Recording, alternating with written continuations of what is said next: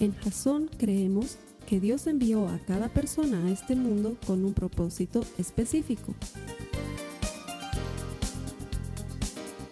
Nuestra misión es ayudarte a que tengas una relación personal con Jesús y a través de ella encuentres ese propósito para tu vida. Queremos ayudarte a alcanzar ese propósito. Es nuestra oración que este podcast te ayude a tener visión, a tener jazón.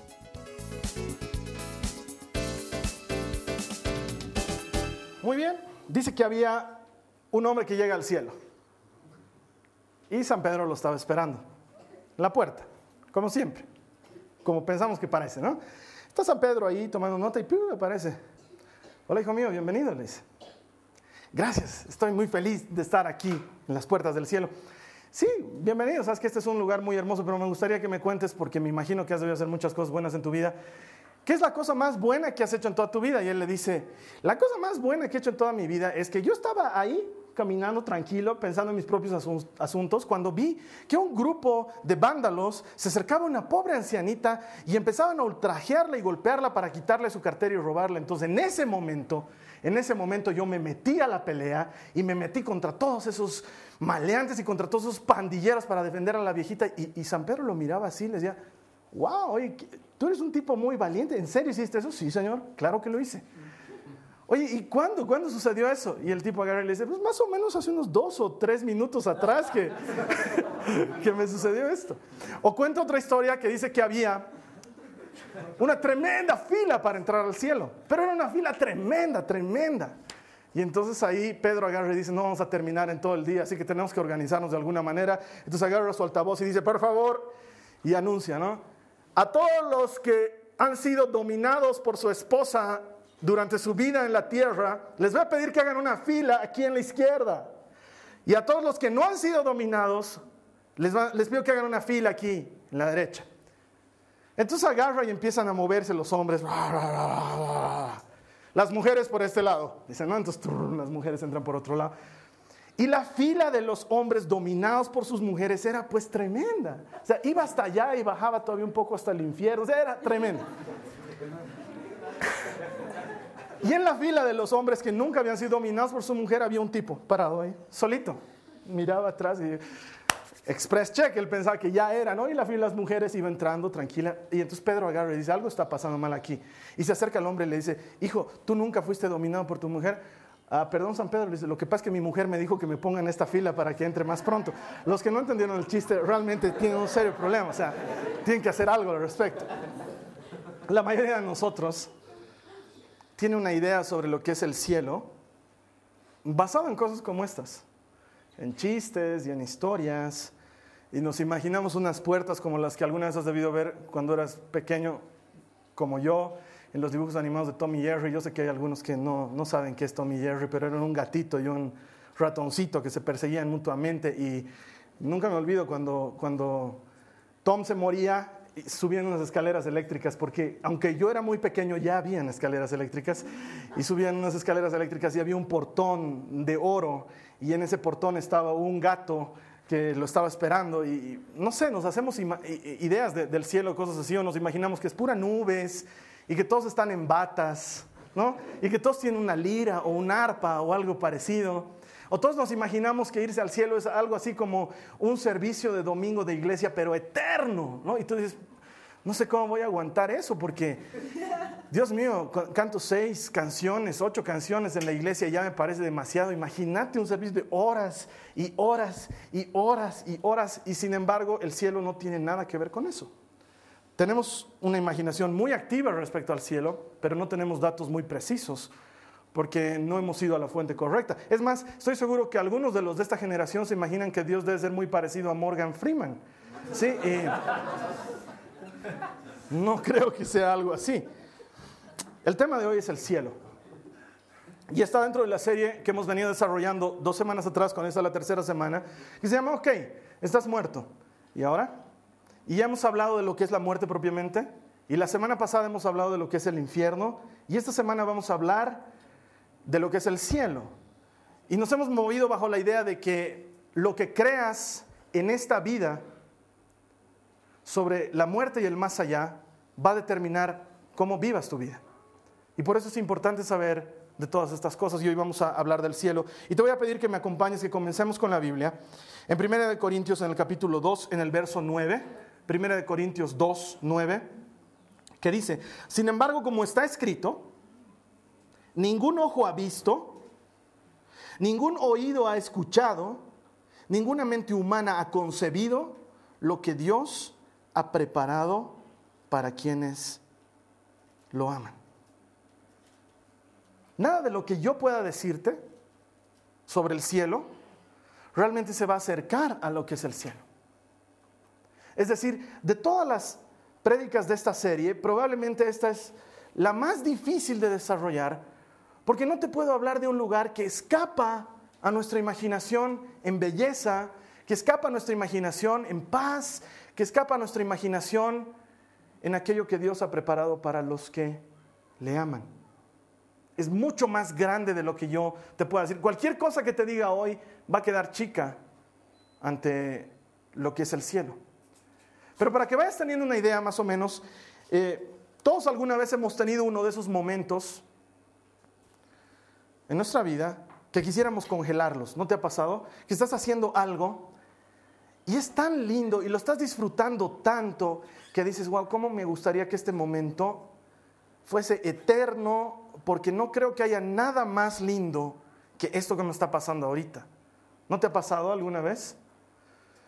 A mí me ha pasado últimamente muy a menudo porque tengo dos hijas chiquitas y tienen la habilidad de embobarme. Entonces, ayer estaba jugando con la María Joaquina. Yo ya tenía un ejemplo para esto, pero ayer estaba jugando con la María Joaquina y encontré un ejemplo mucho mejor.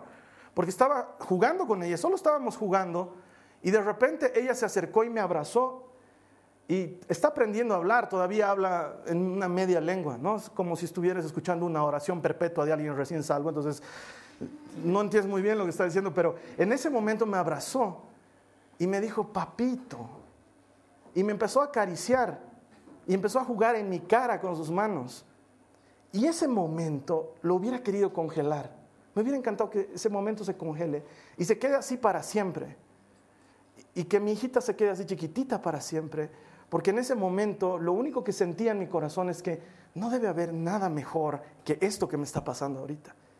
Y sin embargo te puedo decir que cualquier cosa que para ti entre dentro de ese marco de experiencias es poco comparado con lo que Dios tiene preparado en el cielo para los que le aman. Entonces no importa lo que yo te vaya a decir algo o lo que yo te vaya a decir respecto al cielo hoy, sé que voy a quedar corto. Pero aún así, tengo mucho para compartirte. Para los que les gusta tomar notas, primero, el cielo es un lugar intencional. Dios ha preparado el cielo específicamente para los que le aman, para los que le creen y para los que viven en su palabra. Lo ha preparado especialmente. Y esto nos lo cuenta el mismo Jesús. Acompáñenme en sus Biblias a Juan en el capítulo, en el capítulo 14, versículos 2 al 3. Dice, en la casa de mi Padre hay muchos lugares donde vivir. Si no fuera así, yo no les hubiera dicho que voy a prepararles un lugar. Y después de irme y de prepararles un lugar, vendré otra vez para llevarlos conmigo, para que ustedes estén en el mismo lugar en donde yo voy a estar. Si no fuera así, no se los hubiera dicho, dice Jesús. Pero si se los digo es para que sepan, estoy preparando un lugar para ti. De manera que donde yo esté, estemos juntos. No quiero volverme a separar de ti nunca más. Y en la casa de mi Padre hay mucho espacio y voy a preparar un lugar para ti. Entonces el cielo es un lugar intencional. No es el destino por defecto. Te mueres y pum, tienes que llegar a algún lugar. No. Es un lugar intencionalmente preparado para ti. De hecho, Debes recordar ese pasaje en el que Jesús está crucificado y hay un ladrón, un malhechor, un delincuente al lado suyo que le dice, Señor, acuérdate de mí cuando estés en tu reino. Y Jesús le dice, en verdad te digo que hoy mismo estarás conmigo en el paraíso. Y los que recuerdan la semana pasada lo que hablábamos del infierno y el relato en Lucas sobre ese pobre que murió y ese rico que fue al infierno, ese pobre dice que fue al seno de Abraham. Este lugar, el paraíso, el seno de Abraham, es el mismo lugar, es lo que nosotros llamamos cielo. Pero no es un cielo permanente, si vale el término, porque la Biblia nos enseña que Dios hará un nuevo cielo y una nueva tierra, y eso lo vamos a ver un poquito más adelante, pero quiero que entendamos que es el lugar que nos deja entender que nuestro destino, eterno está fijado al lado de Dios. ¿Sí? No hay más. Cuando te mueres es o vas al infierno o vas al cielo. Y el cielo es incomparable e indescriptiblemente mejor de lo que tú y yo podemos imaginarnos. No se parece a nada de lo que tú y yo podemos imaginarnos. Sin embargo, muchos de nosotros la semana pasada hemos terminado aterrorizados por lo que es la imagen del infierno y no nos damos cuenta que es una parte pequeñísima, ínfima, comparada con los cientos de miles de promesas de bendición y de maravilla que Dios tiene preparados para aquellos que le aman, le siguen y guardan su palabra. El infierno es una cosa pequeñita comparado con la grandeza, la majestuosidad y la maravilla que es el cielo. Y sin embargo, el recientemente fallecido Steve Jobs decía en uno de sus más famosos discursos que ha dado la vuelta a la red estas últimas semanas desde que se ha muerto, han debido verlo, ese discurso en Stanford, cuando él habla sobre cosas de su vida. Hay una parte que me llamó la atención porque dice, nadie quiere morirse, dice él. Incluso los que, los que creen en el cielo, no quieren morirse para irse allá. Y escuchaba esa frase y mostraron las, mientras él hablaba eso, mostraron las caras de los muchachos que lo estaban escuchando y algunos decían, claro, lo que pasa es que no hemos entendido nada de lo que es el cielo. Porque un problema real que el cielo está sufriendo constantemente es que el diablo lo está atacando. Y para los que les gusta tomar notas, una de las primeras cosas que el diablo te dice es que el cielo puede esperar. El cielo puede esperar.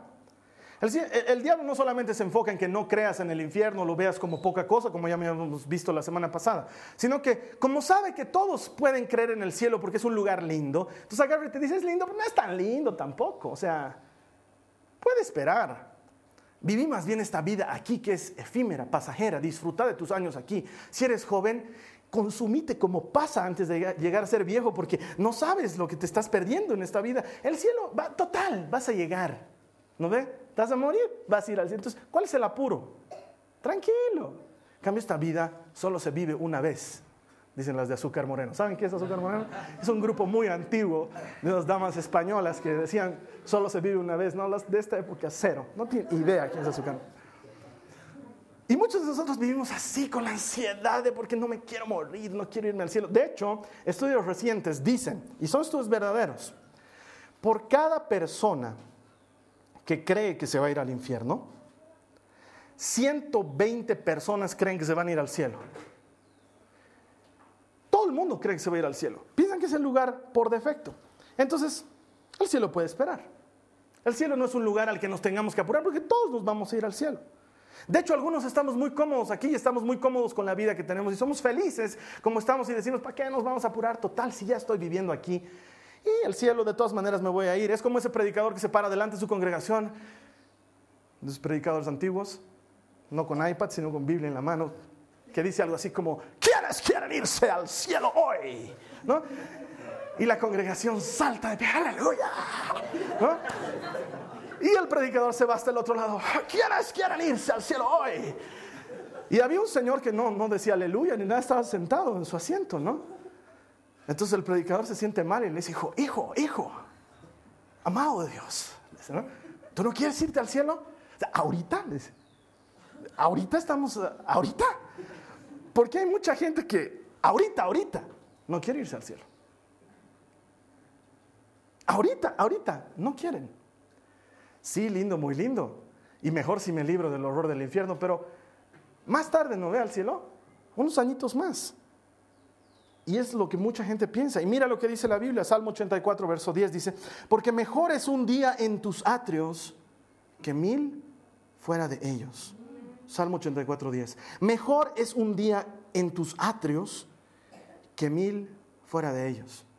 Lo que está diciendo aquí el salmista es, estar un día en tu presencia es mejor que toda una vida.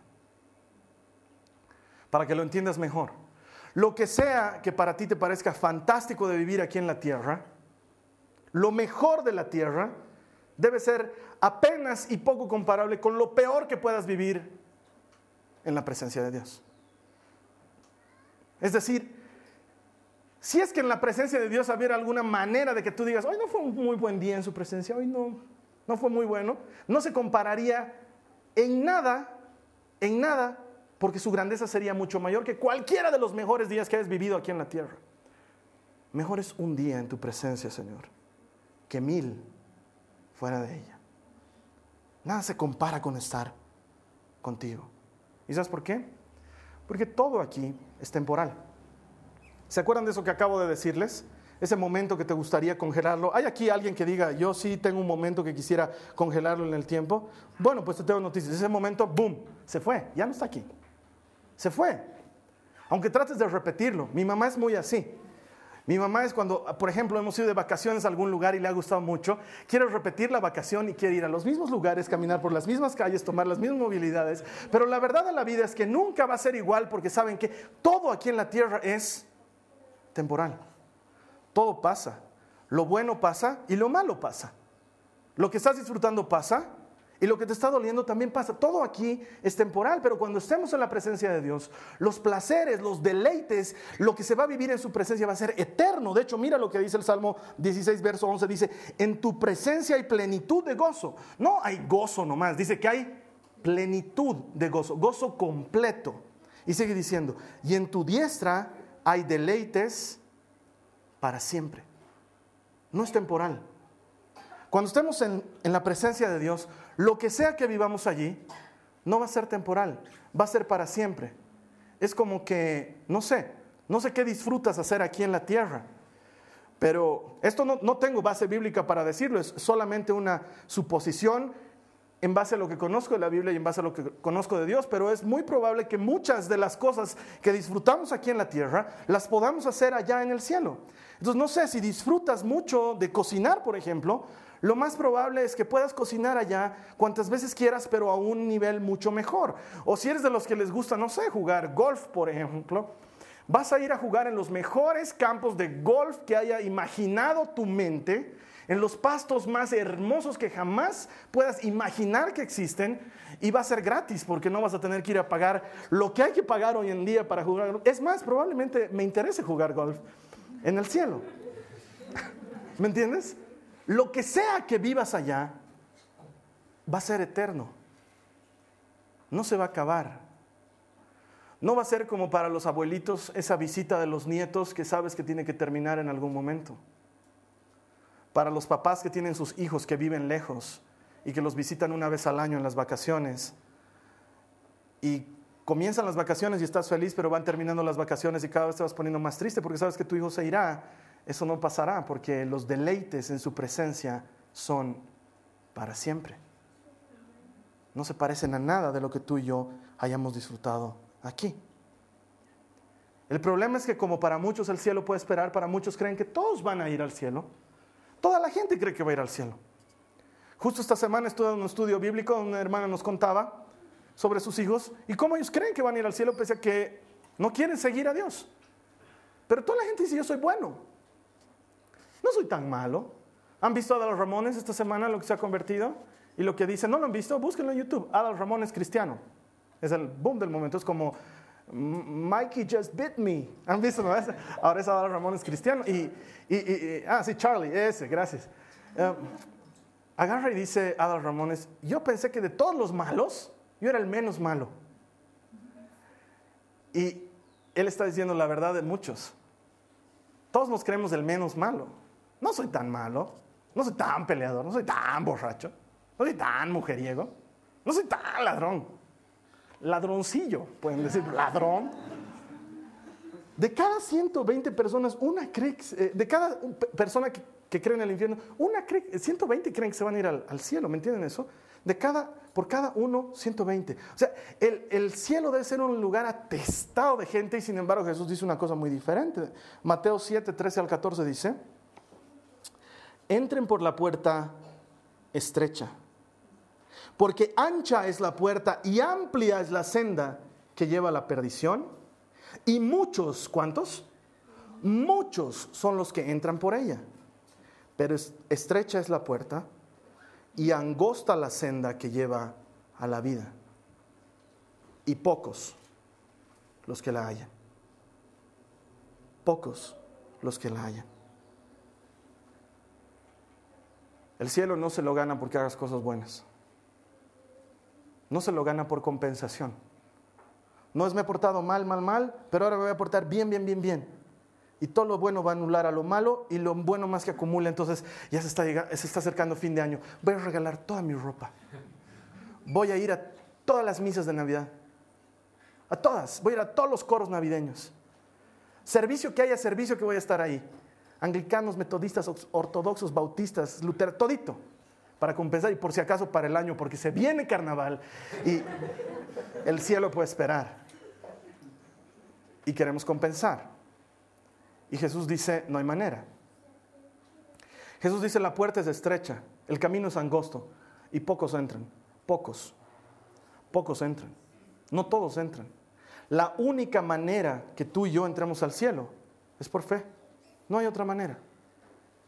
Lo más difícil en esta vida, lo que tú y yo no podíamos hacer, Jesús nos lo dio gratis con la única condición de que creas que Él existe y que recompensan a los que le buscan.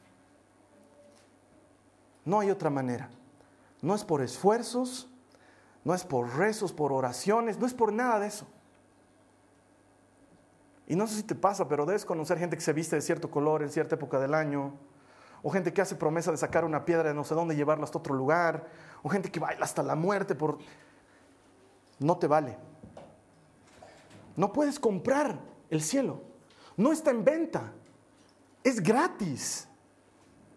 Es gratis pero para los que creen que Jesús vino a este mundo a dar vida eterna.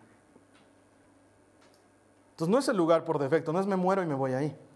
Te voy a ayudar a partir de la Biblia, estoy seguro que voy a quedar corto, pero te voy a ayudar a entender a ti lo que he entendido esta semana mientras he estado profundizando, porque realmente he estado profundizando para entender un poco de qué se trata el cielo. Es bien difícil porque no he estado ahí. Si no puedo siquiera imaginarlo, porque las grandezas que describen quedan limitadas por la capacidad de la palabra, es, es muy poco, pero te voy a tratar de explicar lo que la Biblia dice del cielo. Todos, por favor, en sus Biblias, acompáñenme a Apocalipsis 21 y quédense ahí porque nos vamos a mover estos últimos minutos de la prédica en Apocalipsis 21. Y le vamos a dar un vistazo al cielo para ver qué es ese lugar, para ver si vale la pena que espere. ¿Sí? Apocalipsis 21 y comenzamos en el verso 1, dice, entonces vi un cielo nuevo y una tierra nueva, porque el primer cielo y la primera tierra pasaron y el mar ya no existe. Ahora, los que le tienen amor a la playa y dicen, pucha, yo hubiera querido correrme unas olitas en el cielo, si no va a haber mar, estamos en problemas. No, no, no, no están entendiendo bien lo que está queriendo decir Juan. Juan está en Patmos, está preso por causa del Evangelio y tiene una visión y Dios le muestra lo que va a acontecer. Y entre esas cosas le muestra que hará un nuevo cielo y una nueva tierra. Y en cuanto al mar, dice el mar dejó de ser. Pero no es que no va a haber agua, sino que en el contexto del pensamiento judío de esa época, el mar, acuérdense que en esa época ni siquiera sabían que la tierra era esférica, ¿sí? Entonces el mar representaba el caos. Si leemos bien los salmos, si leemos bien en los libros como el libro de Job o los proverbios, siempre vamos a ver que el mar se asocia con caos. Entonces lo que aquí Juan nos está diciendo es que en este nuevo cielo y en esta nueva tierra ya no va a haber ese caos. Me acuerdo muy bien cuando yo era chiquito que pasábamos por una avenida de aquí, de la ciudad de La Paz, donde había un grafiti muy grande en la pared que decía, bienaventurados los que se bañan porque en el cielo no habrá agua. Decía, y seguramente es porque han leído este pasaje y han creído que como no hay mar no va a haber agua. No, claro que va a haber agua, claro que va a haber agua. Juan se está refiriendo a otra cosa. Vamos a continuar leyendo. Dice, y vi la ciudad santa, la nueva Jerusalén que descendía del cielo de Dios, preparada como una novia ataviada para su esposo. Quiero que entiendas lo que está pasando aquí. Dios va a hacer algo nuevo. Esta tierra y el cielo, como Él lo ha creado, todo eso va a desaparecer y Él va a hacer un nuevo cielo y una nueva tierra.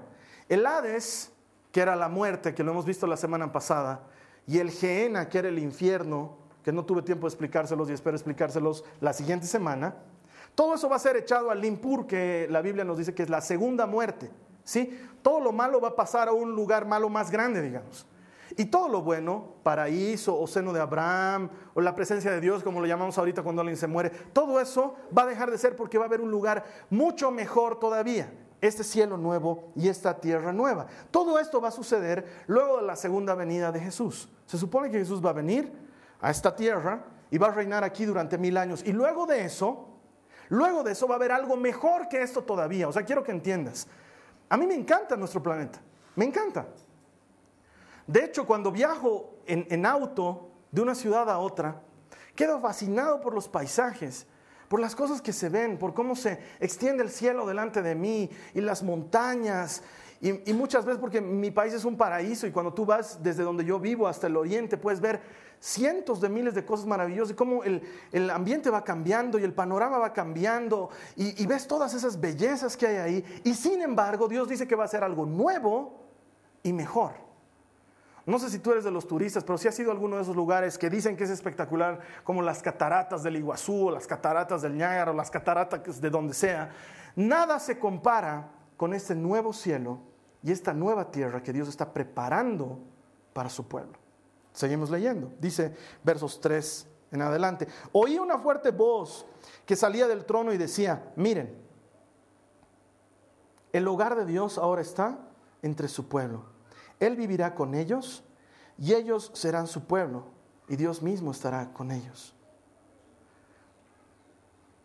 Quiero que trates de imaginarte la profundidad de lo que está diciendo. Porque la voz que lo está diciendo es la voz que sale del mismo trono. Y está diciendo, miren, ahora voy a vivir ahí, entre ustedes. Nos vamos a cruzar. Vamos a estar en el mismo lugar, tú y yo.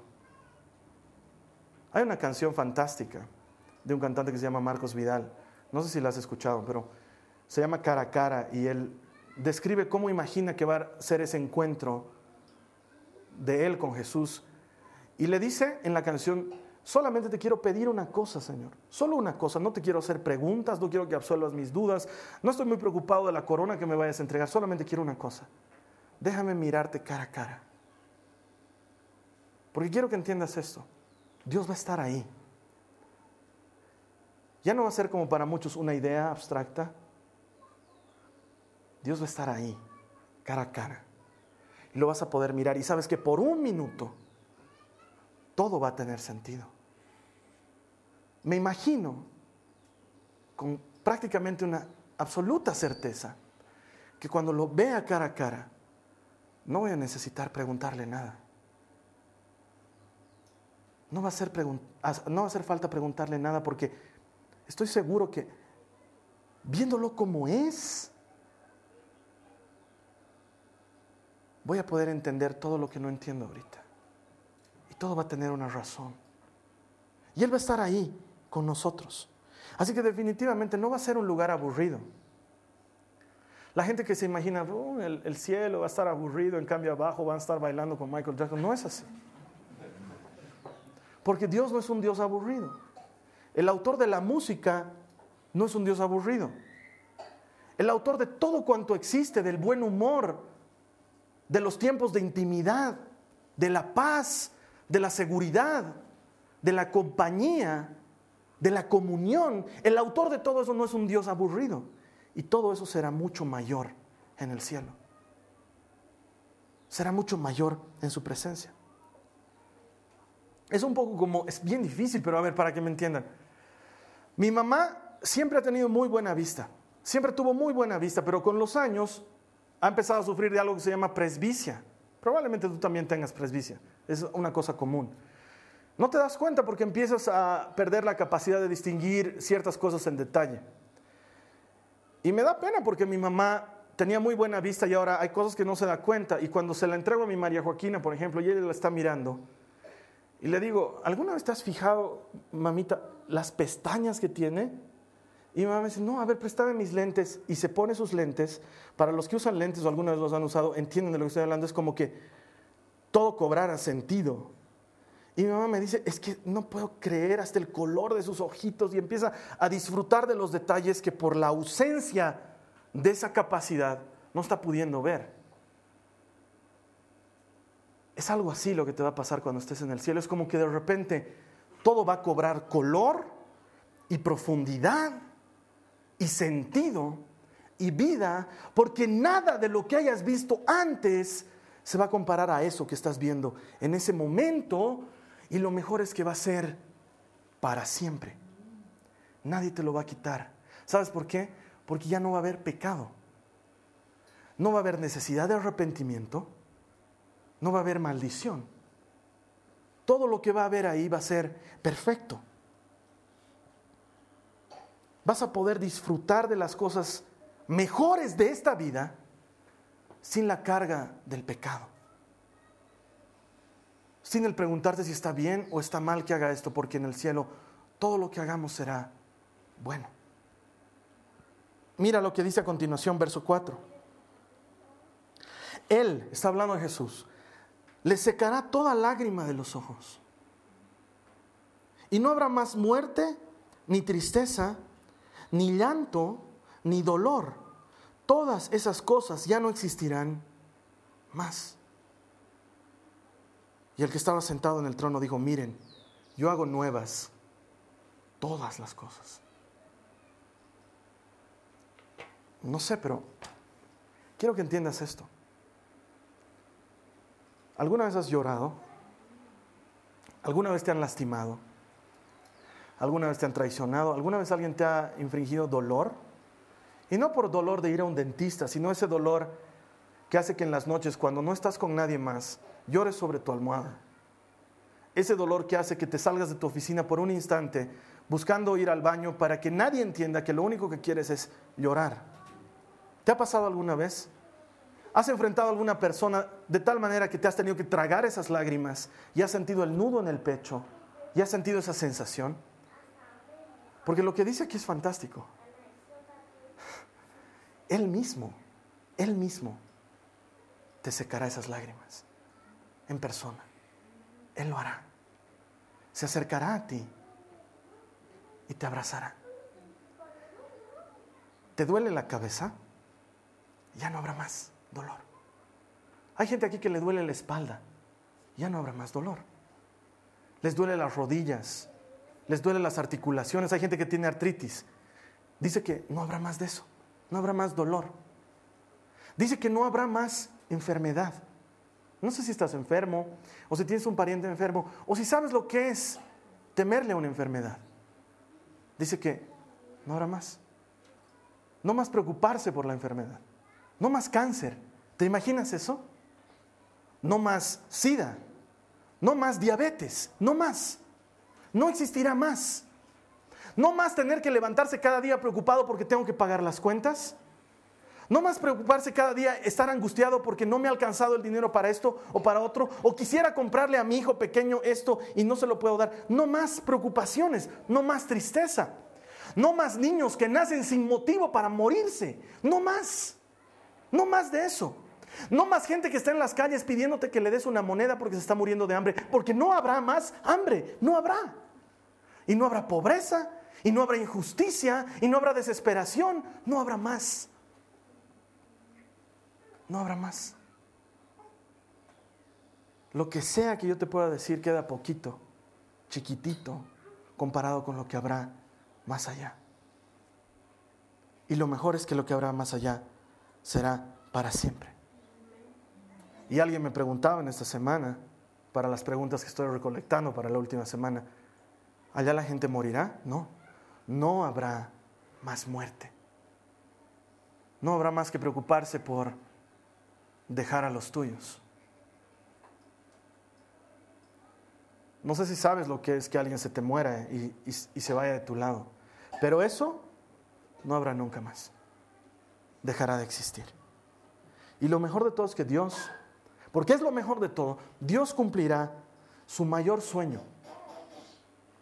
Esto existe porque Dios quiere cumplir su mayor sueño. Dice la voz del trono, yo viviré en medio de ustedes. Dios está cumpliendo su mayor sueño, porque quiero que entiendas, hasta este momento nadie puede ver a Dios, nadie lo puede ver. Es más, Moisés quería verlo y le dijo, Señor, ¿me puedes dejar verte un ratito? Por favor, si he hallado gracia delante de ti, si soy lo suficientemente bueno para ti, ¿me dejas verte un ratito? Y Dios dice, no puedes verme porque te vas a morir. Pero vamos a hacer una cosa, te voy a esconder aquí en la piedra, yo te voy a tapar con mi mano y voy a pasar delante de ti y cuando esté terminando de pasar voy a sacar la mano y vas a ver lo último de mí, lo último de mi gloria. Y dice que Moisés vio eso último de su gloria y su rostro brillaba porque nunca más pudo ser el mismo después de haber visto a Dios. Porque nadie podía ver a Dios sin morir. De hecho, el sumo sacerdote, cuando entraba a la presencia de Dios, al lugar santísimo, entraba con unas campanitas en su cuerpo y entraba amarrado con una soga que iba hasta afuera del tabernáculo de reuniones. ¿Por qué? Porque existía la muy altísima probabilidad de que ni el sacerdote sea tan santo como para ver a Dios. Y entonces, ¿qué pasaba? Si el sacerdote veía a Dios y moría, tú ibas a escuchar ¡pum! Y sabías que tenías que jalar la pita porque el sacerdote había muerto en la presencia de Dios. Y eso no volverá a pasar porque podremos ver a Dios como lo ves a tu mejor amigo, cara a cara. Y estarás con Él y Él contigo. Mira lo que dice el verso 3 del capítulo 21. Dice, hogar el, el hogar de Dios ahora está entre su pueblo. Él vivirá con ellos y ellos serán su pueblo y Dios mismo estará con ellos. Esto era lo que Dios quería desde el principio. Él hizo un jardín y se paseaba en el jardín.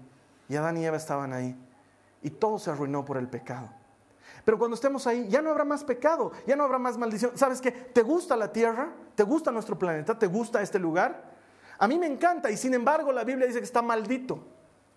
Si así de lindo es algo que está maldito, quiero que te imagines cuán hermoso puede ser algo que no tenga maldición encima.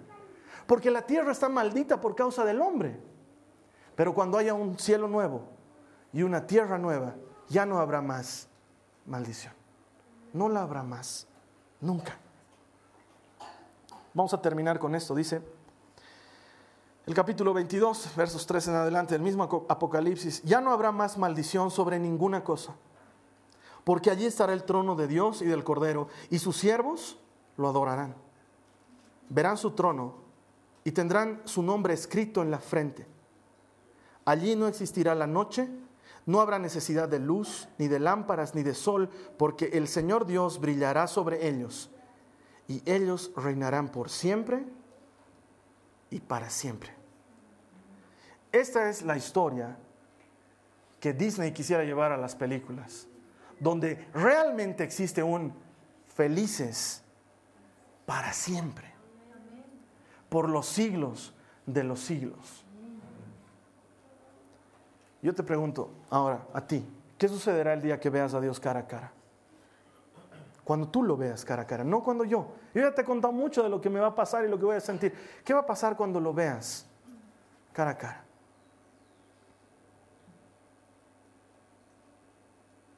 Porque después de todo, eso es lo que debería importarnos de la muerte. Y no las cosas que a la mayoría de la gente les importa, sino eso, ese momento. Vamos a orar. Te invito a ti, ahí donde estás sentado en tu computadora, vamos a orar. Y todos aquí vamos a orar. Todos aquí vamos a orar.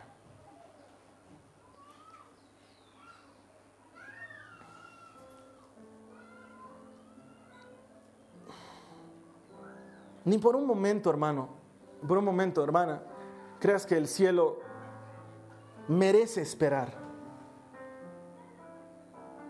Pablo dice bien cuando nos explica, cuando estamos ausentes del cuerpo, estamos presentes delante de Dios. Y él les dice a sus hermanos, me encantaría irme con Dios, pero me es provechoso quedarme aquí para trabajar con ustedes. Sin embargo, lo que me gustaría es estar en su presencia. Y sabes que si tienes certeza de que a ti te corresponde, llegar a ese hermoso lugar. Está bien, es bueno, es bueno que lo sientas así, no está mal. Te invito a que en este momento ores por alguien más que tú sabes que necesita ese lugar y no lo sabe aún. Pero no ores imaginariamente. Siempre lo decimos aquí en Jasón, las oraciones imaginarias no son bienvenidas. La oración que se pronuncia es aquella que ejercita fe. ejercita tu fe y empieza a orar por alguien más. Y si necesitas orar por ti, entonces ora y dile, Señor, ¿sabes qué? Me he dado cuenta que tengo el cielo en poco. Vivo una vida de cristiano de cafetería donde me alzo, los pasteles que quiero, pero rechazo las bebidas que no me gustan.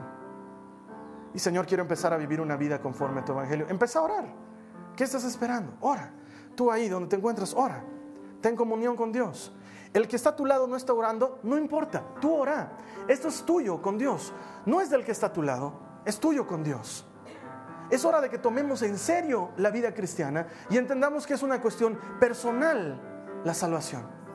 Habla con el Señor ahora.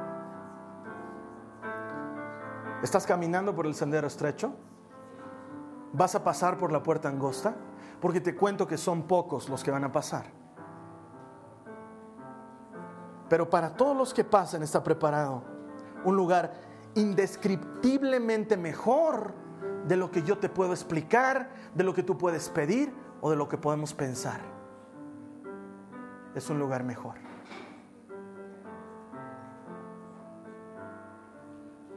Todos orando ahora, todos orando, hablándole a Dios, entregándole sus vidas, poniéndose a cuentas con Él. Todos orando. A ti que estás conectado te doy gracias por haberte conectado. Si quieres recibir a Jesús como tu Salvador, si este es el momento indicado, si quieres disfrutar de esas calles de oro, de ese mar de cristal, haz clic en el botón que está ahí abajo y di, te entrego mi vida Jesús, hazlo público, que todos lo sepamos. Dios tiene más para ti. Que Dios te bendiga. Esta ha sido una producción de Jason Cristianos con propósito. Para mayor información sobre nuestra iglesia o sobre el propósito de Dios para tu vida, visita nuestro sitio web www.jason.info. Allí encontrarás muchos recursos para animarte en tu relación con Dios, enseñanzas, nuestro blog, prédicas y mucho más. Te lo deletreamos www.jazon.info. También puedes visitarnos en nuestro sitio en Facebook www.facebook.com barra Que Dios te bendiga abundantemente. Muchas gracias.